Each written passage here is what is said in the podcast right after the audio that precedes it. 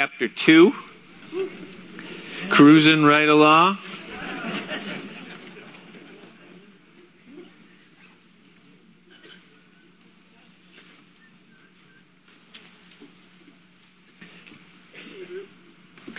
If anybody needs a Bible, sorry I forgot the Bible announcement, just raise your hand.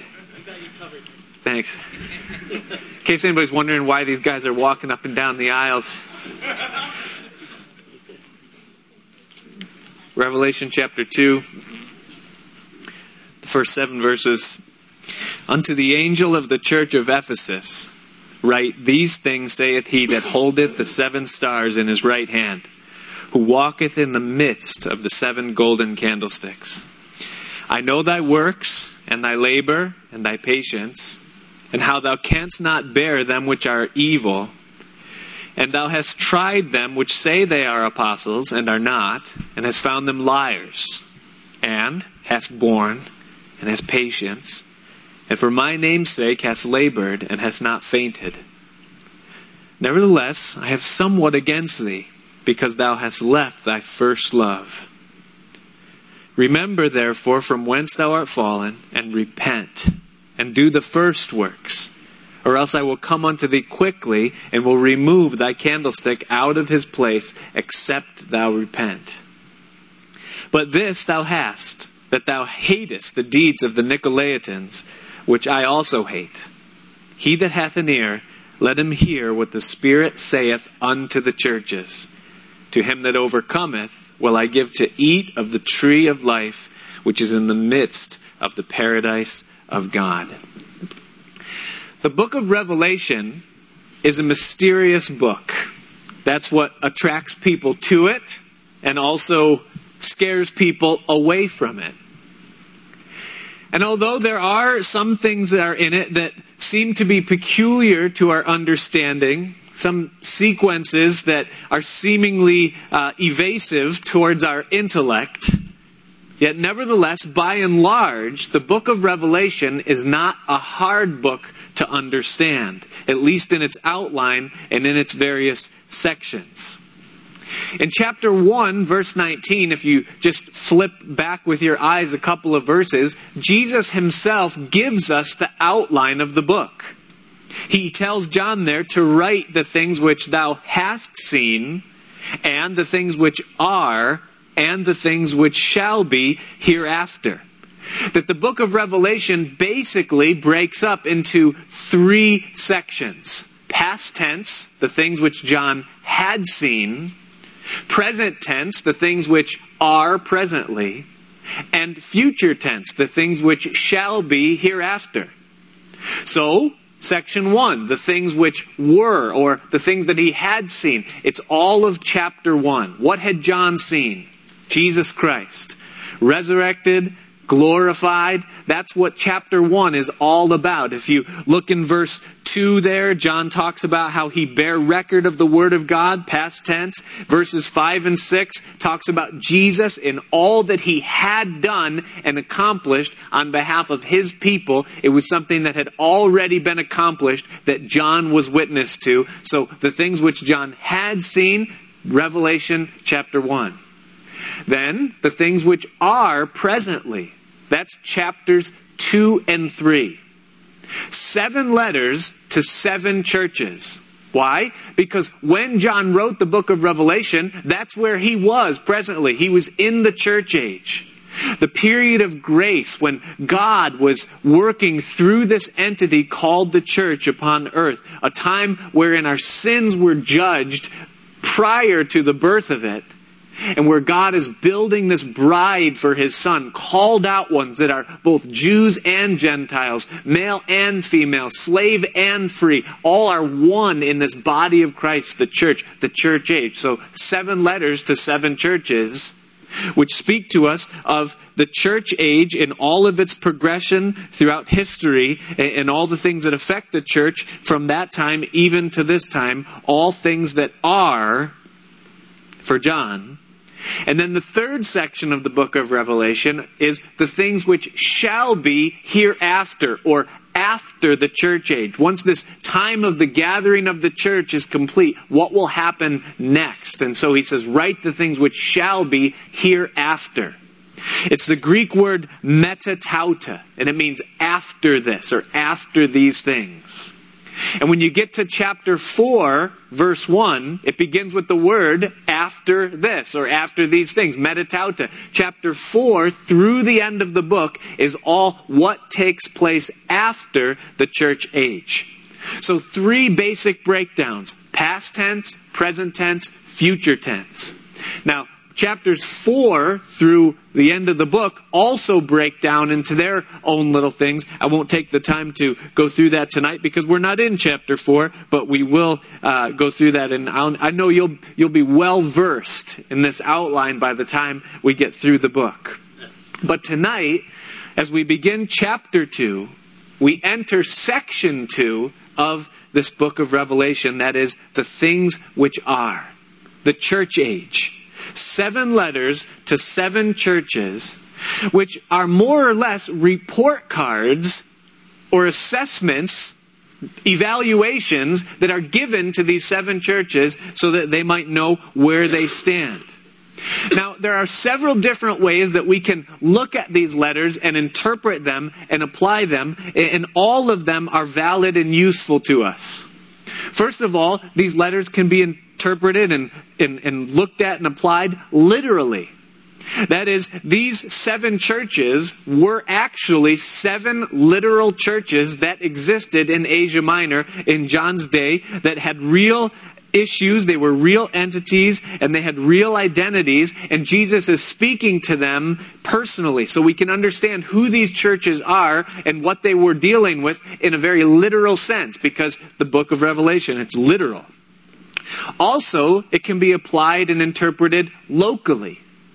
That is, that the things that are contained within these seven letters to these seven churches can apply with as much validity to any church today as they did to those churches then.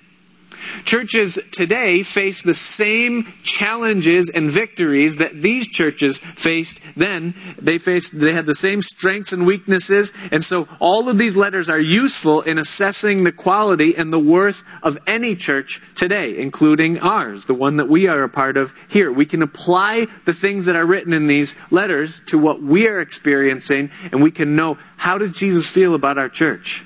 We can know what's a good church. What are we looking for in a solid church? What do we want to be if we want to be a good church? Also, we can apply and interpret these things personally. See, churches are made up of Christians, individual followers of Christ. And the strength and reality of any individual's walk with Christ is going to ultimately reflect the strength and the quality of the church as a whole. So very really, we can look at these seven letters and we can let them shine their light upon our lives and our walk with Christ and we can see how we're doing personally. It's not just to the church at large but it's a very personal thing to look at and say, well, what are my strengths? What are my weaknesses? Where am I excelling? And where is it that I have maybe backslidden in my heart or where there, there's something that isn't right and that I need God to do some adjusting and some work within my life? These letters are designed to search us practically and to assess us individually. And so it can be interpreted personally. And then finally, um, they can also be interpreted prophetically. And, and how's that? Although John maybe didn't even realize it at the time that he was receiving these things, these seven churches, we'll discover, actually represent seven different sections of church history as we know it from our vantage point looking backwards. See, when John wrote it, he was at the very beginning of the church age. The year was around 90 AD. We're way on the other side in the year 2010, almost 2011, looking back at what has taken place throughout the past 2,000 years. And so we see the, the progression historically of the turns and twists that the church has taken by and large. And it's amazing that as we go through and we look at these seven letters to these seven churches, we'll discover that they are prophetic in their progression.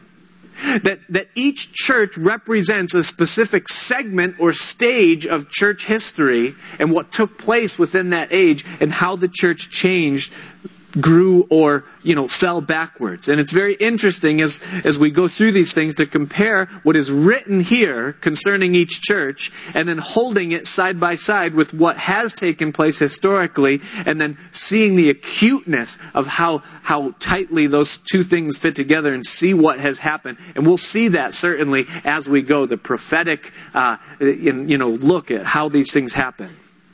Now as far as the format of these letters, how Jesus addressed the churches, they are very systematic. It's a very simple study as you go through. All of these letters basically follow the same format. All of them have, first of all, a divine salutation. Jesus opens each letter by giving, addressing who he is and saying, you know, these things saith he, and then he gives some attribute of himself, something that we saw in Revelation chapter 1 that clearly identifies that Jesus Christ is the one who is writing the letter to the churches. And all of the letters have that divine salutation. They also have a positive affirmation. That is, there's something that Jesus will write to the church that he likes. Something that he says, this is good that you're doing, or this is pleasing, or this is fruitful, or this is beneficial in some way that he gives to them and he says, this is the right thing that you're doing. Next, there's a negative observation. Now, not all of the letters have a negative observation. Praise the Lord. You know, uh, that, that it is possible to please God. You know, sometimes it seems like well, we feel like we can't, but we can. He's pleased, you know. But there's a negative observation. He tells the truth. If there's something that's amiss or something that will cause destruction, he doesn't just push it under the rug and pretend it's not there but he addresses it. He tells them that it's there. Next, there's a corrective exhortation. That is, how do we fix the thing that's gone amiss? How can we address this inconsistency or this destructive behavior that's crept in, so to speak? And then finally, he closes each letter with an eternal motivation. An eternal motivation. He reminds us of why. Why are we seeking Him? Why are we calling ourselves Christians? Why are we living like pilgrims and strangers upon this planet? Because we're looking for something that's eternal.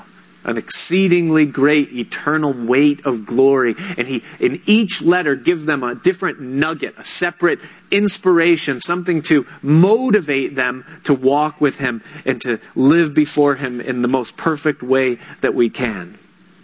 But tonight we'll take the first of these seven letters. Now, some weeks maybe we'll try to, you know, get through two of these things, but, you know, Christmas is upon us. I see a lot of tired eyes. You know, I'm not going to belabor you. Okay, we're going through three of these things tonight. You know, no. Tonight we'll just take the first one, the first seven verses, the letter to the church at Ephesus.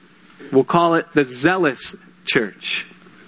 And John begins there in uh, chapter 2, verse 1, he says, Unto the angel of the church of Ephesus, write. Now, the word angel, and if you recall from our, our study last week, you know, when, when Jesus, in, you can actually just look at it, verse 20 of chapter 1. Jesus tells John, and he says that the mystery of the seven stars which you saw in my right hand and the seven golden candlesticks, the seven stars are the angels of the seven churches, and the seven candlesticks which thou sawest are the seven churches. You recall, John saw that in the hand of Christ were seven stars. And when he saw Jesus, he was walking in the midst of these seven golden candlesticks. And, and, Jesus tells John, and he says, Those seven stars that you saw in my hand are the angels of the seven churches. And the word angel, it's the word messenger.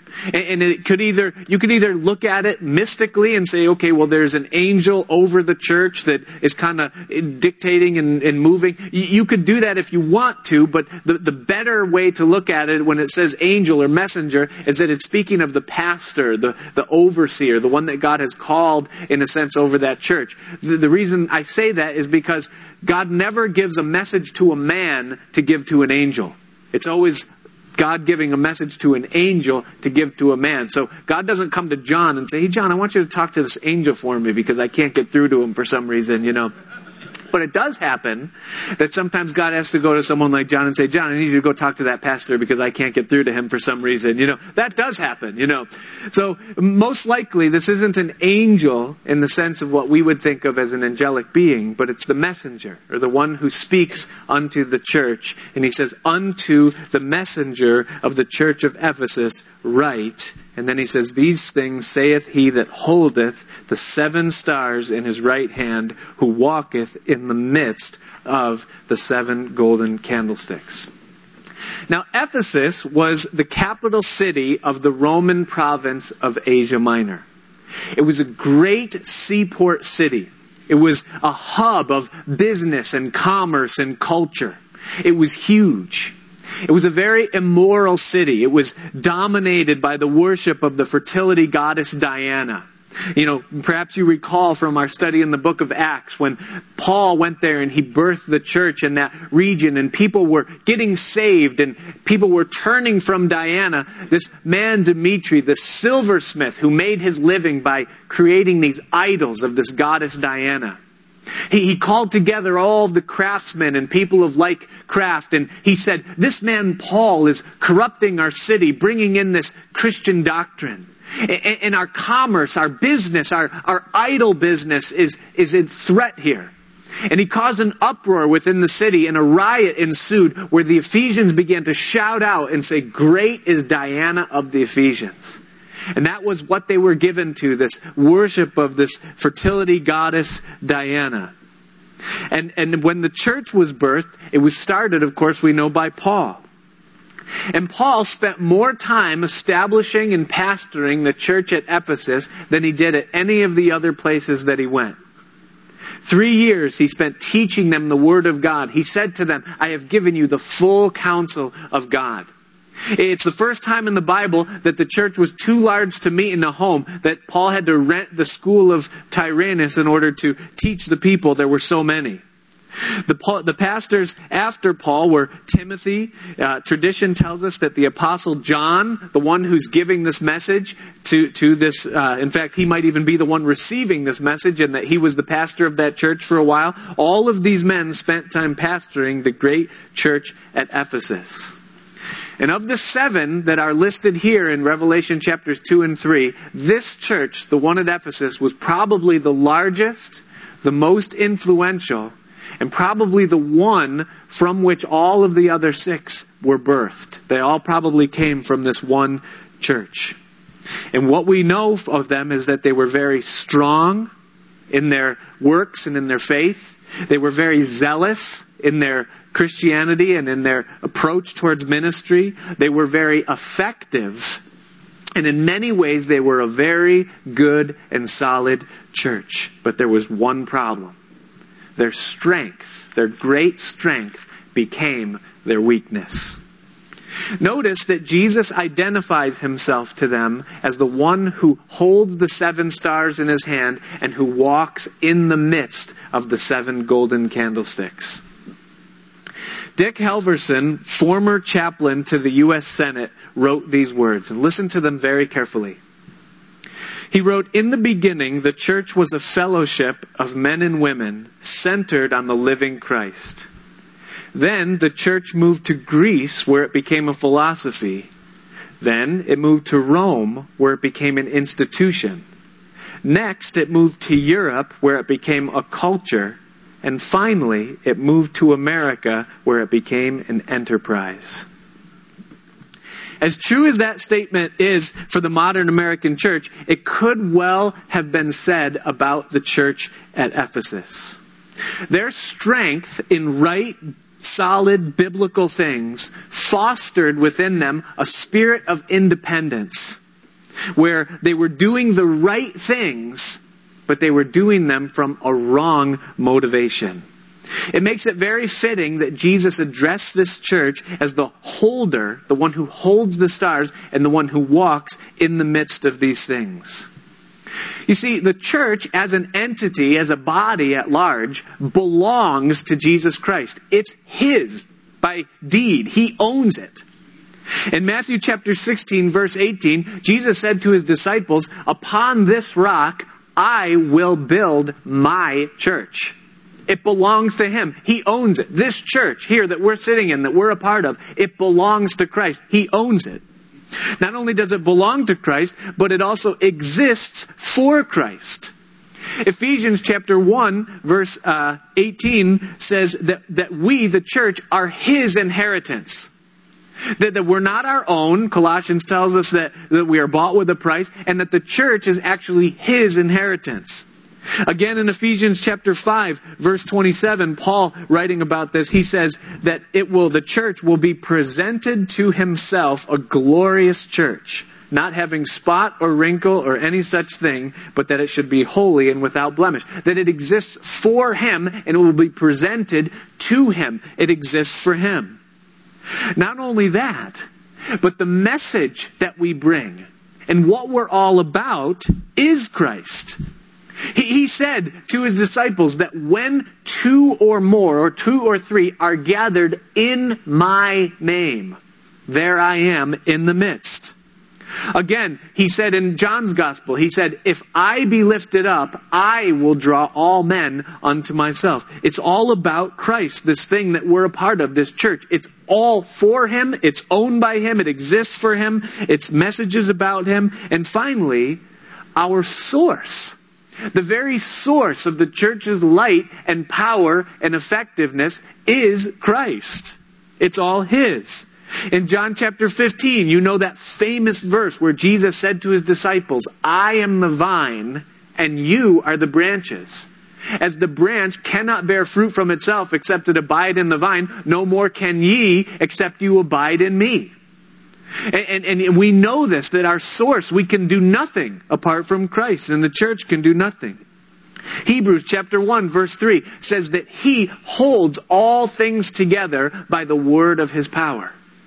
And so the very source of the church's life is bound up in the person of Jesus Christ. And apart from that, it is an absolutely dead entity. It is simply an institution, an organization, or worse of all, an enterprise.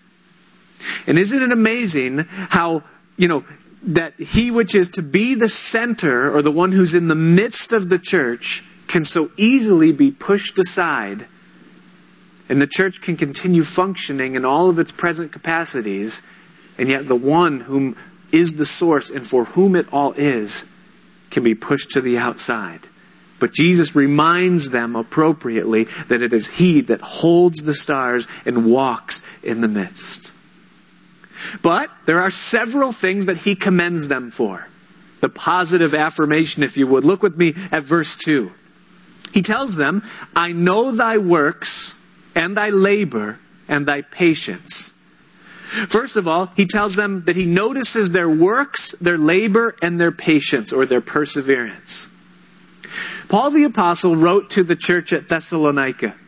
And in chapter 1, verse 3, he said these words. He said, Remembering without ceasing your work of faith, and your labor of love, and your patience of hope in our Lord Jesus Christ in the sight of God and our Father. Paul, in writing to the you know, Thessalonican church, he, he links the works that the church was doing to their faith. And then he links their labor to their love and he links their patience to their hope. Notice those three things faith, love, and hope, or as we you know, more commonly know it as is faith, hope, and love. What are those things? It's the fruit of the Spirit, right? And, and the fruit of faith, hope, and love produces outwardly works, labor, and patience or perseverance. And what Jesus is essentially saying to the church at Ephesus is that you guys are fruitful. That when I look at your church and I see everything that's going on there, you are bearing fruit. That it isn't for nothing, that it isn't all in vain, that the labor that you're, you're, you're, you're, you're toiling under and the work that you're doing and the patience that you're holding, that it's not serving no purpose, but it is doing something. And there's fruit in it. It is effective. It's happening and it is seen and recognized. Your labor is not in vain in the Lord. And so Jesus commends this church for this work that they're ensuing upon. This labor and this patience, this perseverance. But then he goes on to commend them and he says, and that you cannot bear them which are evil, and that you have tried them which say they are apostles and are not, and have found them liars.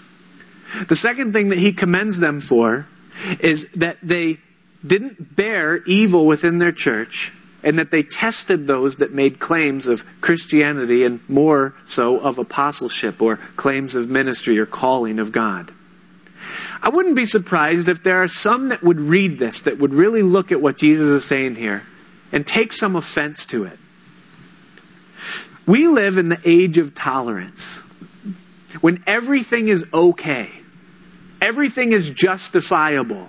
There's a reason why everybody behaves the way they behave, and, and there's really nothing that we would rebuke or we, we just redirect behavior. We don't approach it head on, but we redirect. You know, we kind of, we ignore evil, but we don't cast out evil. But isn't it interesting that Jesus praises them because it says that they didn't bear evil? See, our philosophy in our day is that you never call anyone evil. That you never say anything that might offend someone or make someone feel uncomfortable or might ruffle their feathers. That you never reprove someone for their behavior or for what they're doing. We don't call someone an alcoholic or we don't call it alcoholism, we call it a disease because it's a disease. We don't call it we don't call it, you know, homosexuality. We call it a lifestyle. You know, they've chosen it's an alternative lifestyle. We don't call it homosexuality. We don't say it was adultery. We say they were having an affair. And, everything is sugar coated because we're not going to reprove anybody or, or, or, or call things what they are or call sin sin because that's offensive but rather we'll give it another name and we'll redirect it. We'll redirect that thing. But no, Jesus commends this church because he says, You cannot bear those that are evil. He calls it evil. The Bible calls it sin, and Christ commends the church that calls it what it is and doesn't bear it or allow it. He also commends them for testing or for judging, and there's your other word that you can get offended at those that say they are apostles and are not, and finding them liars. Uh, again, anytime that you reprove anybody or even bring up an issue, what do you hear? What's the first thing you hear? Judge not lest you be judged, right? Judge not lest you be judged. Everybody knows Matthew chapter 7 verse 1. Judge not lest you be judged. You know, that's what people say when they're seeking to avert, you know, controversy over a, a, a behavior within their life, you go to them and you say, Hey, you, are smoking pot? I, I, I thought you were a Christian. Didn't you give your life to? Hey, man, judge not lest ye be judged. You know, I remember one time we were street witnessing in Rochester years ago, you know, and we, we would go and we would just, uh, we would go to like the, um, we call it the red light district, you know, because that, it was like where all the bars were and all the smoke shops and everything. And so we'd go down there on a Friday night and we would just share with people. We'd, we'd always bring these tracts that had a big question mark. We'd never give them away. We would just say, hey, do you know the big question? And everybody would want to hear what the big question was. And we would just say, if you died right now, would you go to heaven or hell? That's the big question. And one time this guy, he came right out of a bar and he had a girl under each arm. And he comes out and he was loaded. I mean, his eyes were, he was shot. And we said, hey, have you ever heard the big question? He goes, you know.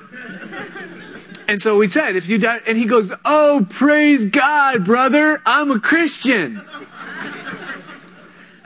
He said, Oh, you, you are? Well, you're coming out of a bar and you have a girl under each arm. And he looked at us and goes, Judge not lest ye be judged, man. Judge not lest ye be judged.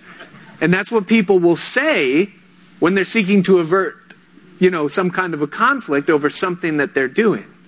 The problem is that they've failed to read the rest of the chapter.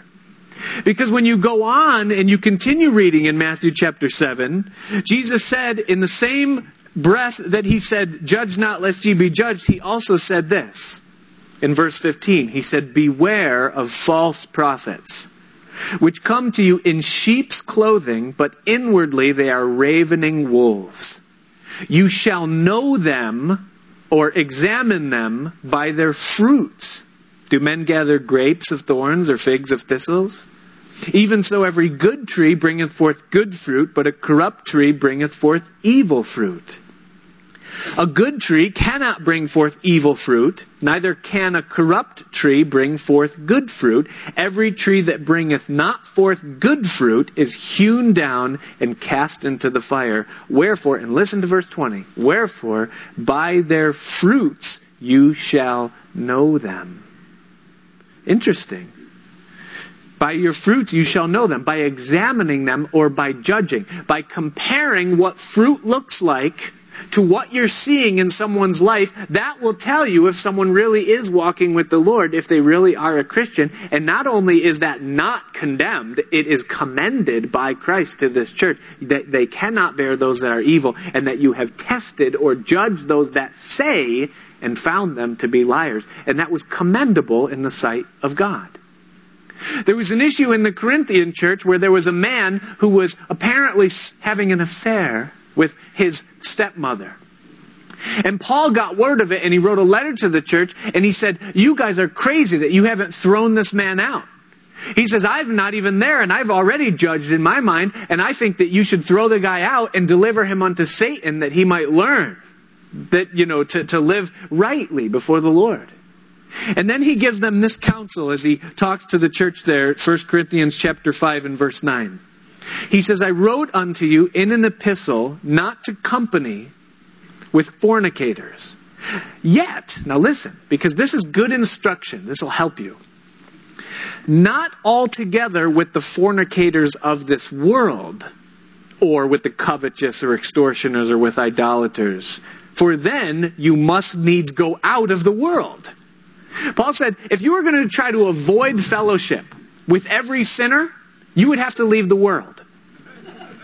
Because it's impossible to get away. So what does he mean then? But now, verse 11, I have written unto you not to keep company if any man that is called a brother be a fornicator or covetous or an idolater or a railer or a drunkard or an extortioner with such a one no, not to eat. Don't even eat with such a one. For what have I to do to judge those that are without? I don't judge the people that are outside of the church, those in the world. He says, Do, do not ye judge them that are within? In other words, it isn't an issue of saying, well, I don't judge people or I'm not supposed to judge people. No, if someone calls themselves a brother or says that they are a Christian, that you are to judge them. That you are to compare the fruit of their lives with the fruit that you see in Christ in Scripture and to say, hey, you call yourself a Christian, but you are not a Christian. You're not living like a Christian.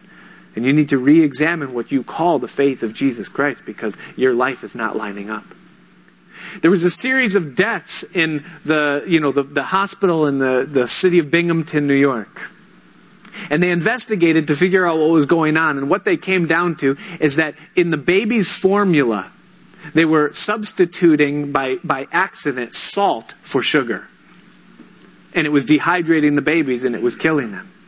And it was a very simple mistake of taking two things that looked very much alike, but on the inside were very different. And it caused death to happen to an organism. And that can happen to a church. Is that when a church allows and bears evil or bears falsity for the sake of attendance, then what can happen is that little leaven leavens the whole lump and it dehydrates the life of Christ out of the church and it brings death to it. And Jesus commended the church at Ephesus because they didn't bear those that were evil or those that made false claims of apostleship. He found them false and Jesus commends them for this behavior. Then he goes on in verse 3 as he continues to commend them and he says that they had borne. That means to to bear up under a load, when you, you bear a burden, he says, he says that you have borne and you have patience or perseverance, and for my name's sake you have labored and you have not fainted. He reiterates that this was a church that went to the wall for the Lord, that they were consistently working to the point of exhaustion, and it was done in His name, and He recognized it, and He commends them for it, that they were a church that bore up the load. But then in verse 4, He gives to them the negative observation. He says, Nevertheless, even though you have all of that good, that you're bearing fruit, that you're testing the spirits, that you're keeping your, your, your patience and bearing the load, nevertheless, I have somewhat against thee, because, he says, you have left your first love. Now notice, he doesn't say that you've lost your first love. They didn't lose their first love. They left it. Christ never went anywhere. He stayed in the same spot. The love of God was demonstrated purely in him, not to be taken from them. But it says that they left it. Something, somewhere along the way, their motivation slowly, subtly began to change. When they first started off, when Paul first brought to them the gospel of Christ, he says that when I preached, I preached nothing unto you but Jesus Christ and Him crucified. And as Paul came to them and preached to them the love of Christ, this work of the Spirit of God was birthed out of nothing more than the love of Jesus Christ being manifested to the sinful people there in Ephesus. But as the church there began to grow, as fruit began to be born, as things started happening and other churches started to be planted and things started to grow and go out from there, subtly, slowly, something began to change. It wasn't so much about Jesus anymore and what he'd done, but it had somehow become about something else. The motivation changed from simply just wanting to know Christ, to want to understand more of His love and be changed by it, and to live in it and to experience the life of God that's given through Christ. But perhaps maybe there was an element of, well, hey, this is exciting having all of these people come. What can we do to make the church grow even more? How can we make the church maybe a little bigger? Or maybe their desire changed from simply wanting to please Christ to maybe wanting to have a reputation and be pleasant in the eyes of others. Maybe somewhere in the church they had their focus on what was going on in Jerusalem, and maybe in their mind, we could be as big as the church in Jerusalem. We could be what they meant when they said that it will go from Jerusalem to Judea to Samaria to the uttermost parts of the earth. Man, Ephesus will be the kingpin of all the churches in Asia Minor. And slowly their focus changed from one of just loving Christ and worshiping Him to wanting something else. And yet they were still doing everything right. On the outside, in the appearance of the observers, by casual observation, everything in the church was right and in order. The bulletin was probably as thick as a penny saver with things that the churches was doing. You could look at all the home Bible studies and all the things that were going on, all of the activities, all of the outreaches and all the missionaries to pray for. You could go through the thing and you'd say, wow, this church is hopping. It's happening. You would look at their service and what was going on in their organizational structure, and you could say, This is working like a well oiled machine. God is here. There's a program for every need. Every seat is filled. There's constantly a need for expansions. Every week, people are going forward. They're giving their lives to Christ. They're being baptized. The teaching is incredible. Would you hear this man Paul and the things that he's saying and how he's bringing to life the scriptures and the Word of God to us? The doctrine is perfectly sound. The history of the church is impeccable. There's no divisions, no splits, no controversies. Everything, as you looked at this church, you would say, This church is alive. This is a good church. But yet, deep in the recesses of the heart of the church, in a place that no one could see through just casual observation, where only God can see, the very source and the reason for everything good that was going on there was out of place. The ministry was moving forward like a well oiled machine, but the motive behind it had gone missing. Something changed along the way. Whereas once it was all about Jesus. The talk when people would fellowship and interact was all about Jesus. The doodles that people would make as they listened to a seemingly long sermon would be Jesus in big bubble letters, and people would write it on their shoes as they had their leg, you know, crossed over, and they'd just pencil Jesus on the bottom of their shoes. And what was on their mind, the song in their heart, was Jesus. Life was found and driven in the people because of their fellowship with Jesus. The worship was passionate and unreserved because of the people's love for Jesus. But somewhere in all of it, somehow it became about church instead of about Christ. The conversation became, as they would talk to each other, you know, our church is really great, isn't it? We have a really good church. Hey, they would talk to others and they'd say, you should come check out our church. Uh, our service is very contemporary. It's hip. It's with the culture. It's really happening. The music at our church is really good. You're going to love it. It's, it's hopping. The people that we have, you're just going to love the people at our church. Our, pastor is rare and gifted. You're going to love this man, Paul, and, and just the way he expounds. You're going to love it. But, but do you hear the difference between Jesus, the love of Jesus, the life of Jesus, the worship of Jesus, and the church, the life of the church? Everything can look the same outwardly, but yet the motive that drives it inwardly is amiss. Something is wrong. And in this church, the church at Ephesus, this great church with such good roots, stopped being about Jesus and it became something else. An old teacher in a seminary once told his students that the progression of all revivals, awakenings, movement, and movements is always the same. It starts with a man called by God, in love with God, changed by Christ, and enamored by Christ. But how God uses that man and blesses and begins to save, the man becomes a movement. A movement of the Spirit of God as Jesus is manifested in salvation springs forth. But it isn't long before that movement becomes a machine it becomes mechanical. All of the things keep going and keep happening, and the machine kind of goes on to autopilot, and that that machine soon turns into a monument. A monument to the name of the man, you know, the, uh, that, that started this great thing, and that it isn't long after that point before it becomes a mausoleum before it's dead and buried and in the grave. And what was once a powerful move of the Spirit of God is now nothing but a heap of ashes. Why? Because they left their first love. Once the focus becomes something other than Jesus, the movement slowly but surely will die because Christ is the life of the church. And that's exactly what Jesus tells them will happen in verse 5. He says, Remember therefore from whence thou art fallen, and repent and do the first works, or else I will come unto thee quickly, and will remove thy candlestick out of his place, except thou repent. The candlestick, of course, is the source of light.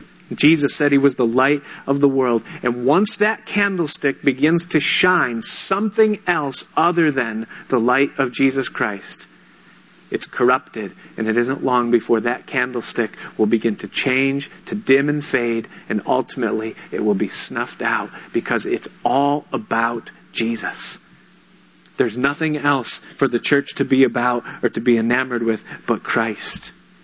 So, what does he tell them to do in light of this danger that's facing them? Although everything seems to be working just fine, as God looks in and he says there's something wrong, what does he tell them to do? Again in verse 5, the first thing he tells them is to remember. He says, Remember, therefore, from whence thou art fallen. Call to mind what it was like in the days of simplicity. When there was fresh discovery, when you were excited and zealous about the things you were hearing that were bringing your heart to life. Remember the dangerous wonder that you had as you were discovering the power of this omnipotent God with whom nothing was impossible. Remember the days of passionate worship when your hands would be raised and you didn't care that people could hear you singing or what they thought of you as they saw you standing before the Lord, eh, wondering why are they doing that? Why are their hands in the air? But you didn't care because the songs that were being sung were, were words that were expressing the things that you couldn't formulate yourself and you were so in love with Jesus. Remember what it was like when you couldn't wait for church When you sat in the front row and, and, and you just, you were excited because you got a new notebook and you were going to fill it up with things to pray in and work through in your life and you just wanted to hear more and you ate it up and you couldn't get enough. Remember what it was like. Remember what it was like when you used to stay up late and you would talk for hours about the things that God was teaching you the hope that you had of the things that he might do within your life and, and through your life as you would just for, for hours on end sit over coffee fellowshipping and laughing with the saints of, of the things of christ. And then you would leave there and you would be enamored at what god was doing in your life and just reflecting on the fact that you know god and that you're saved and you're going to heaven. He says remember what that was like. Remember what it was like when you, when you used to lay in bed before you went to sleep and think about the rapture. That, that maybe right this second, right now, the trumpet would sound. Maybe it'll be right now. Now. Now. Now. You know, and you, Lord, and you're just excited it could happen at any time that the heavens would open and we'll be caught up into the presence of the Lord. But as you sit in your place, in your machine, and in your ministry, and in the busyness of your life, you look and you say, That's a distant memory. I'm not sure that I remember what that's like anymore. But he says, call to mind those early days. Remember from whence thou art fallen. Remember what it was like when it was just about Jesus. And then once you remember, he says, repent, turn back. Go back there. Don't let the past be the past, but go back to the simple faith, the pure love, the first works. He says, do the first works.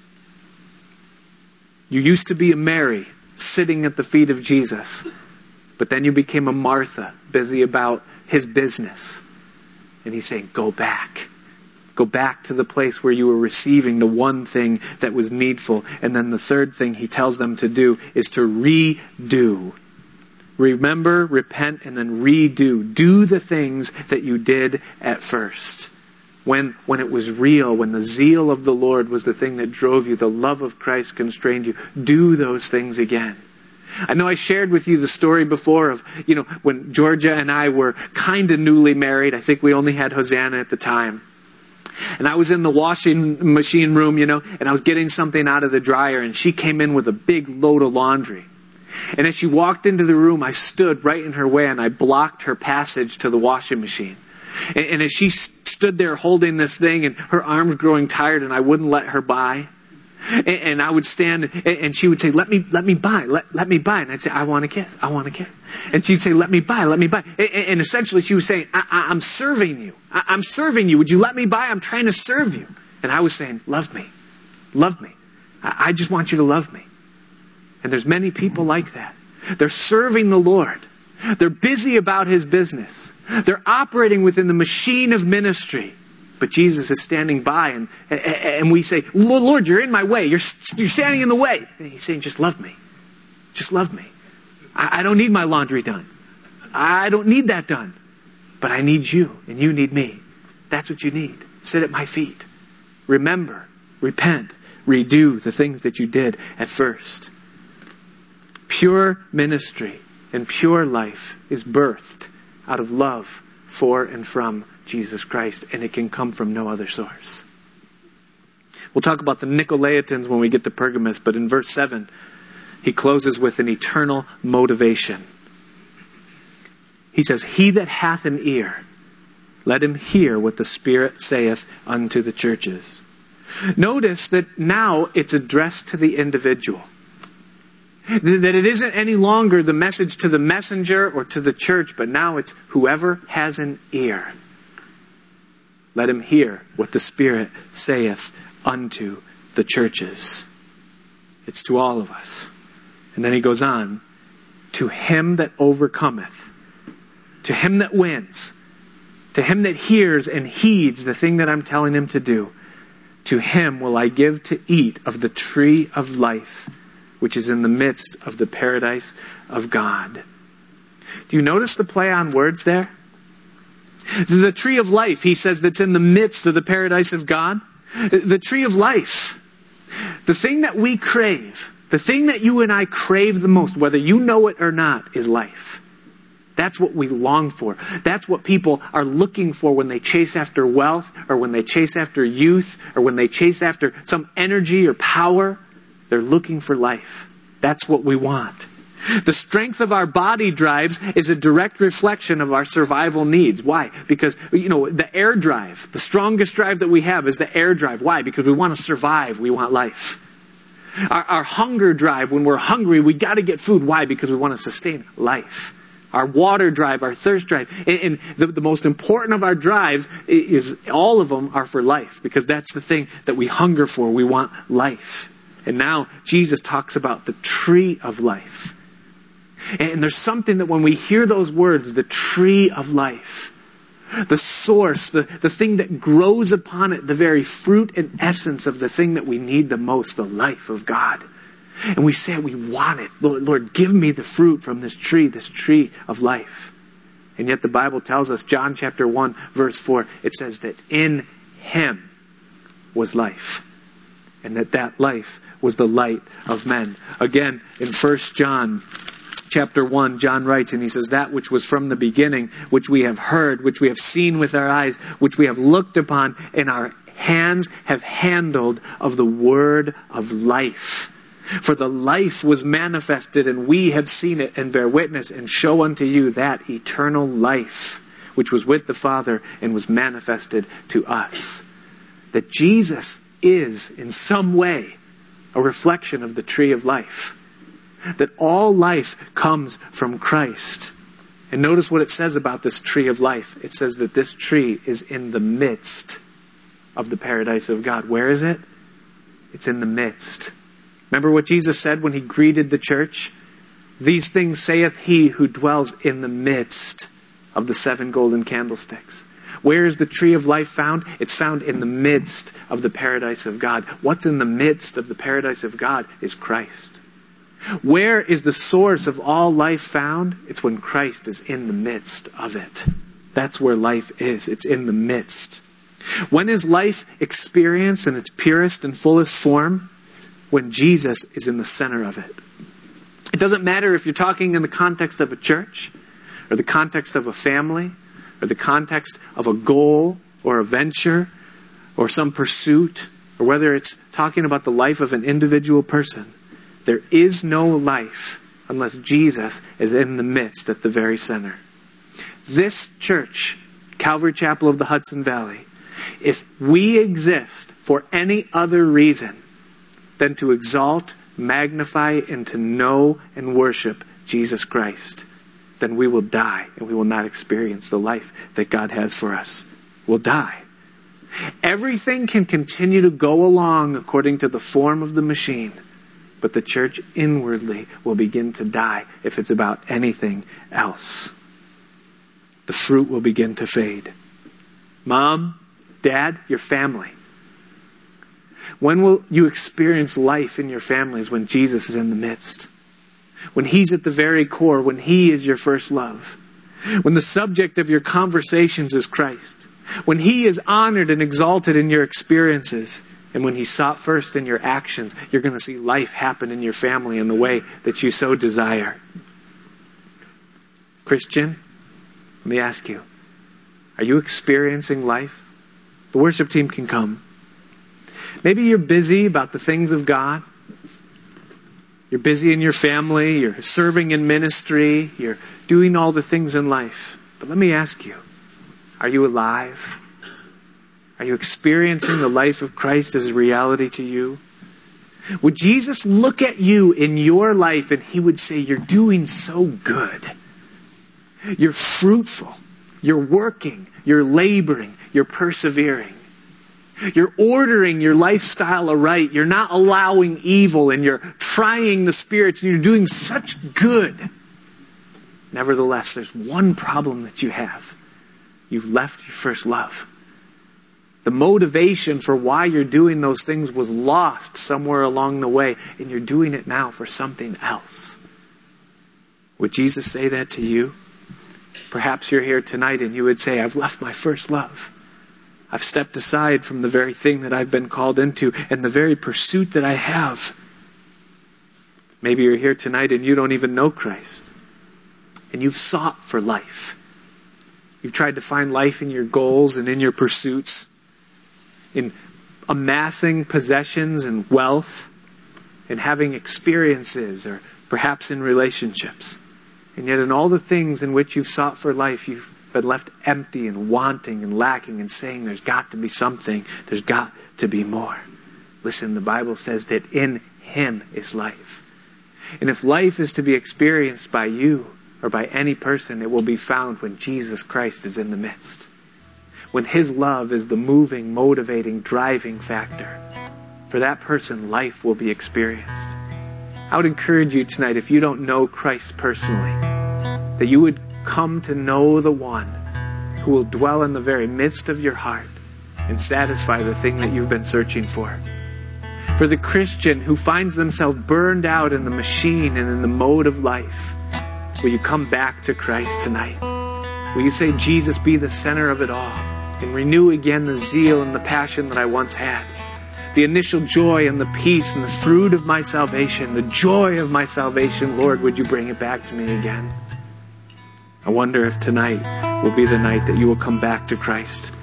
As we sing this last song and stand, my prayer for you is that you will again make Jesus the reason that you live and move and have your being. And may we as a church hold fast to that anchor that we have, Jesus Christ, that we exist for Him, we belong to Him, and our source is from Him. Let's all stand.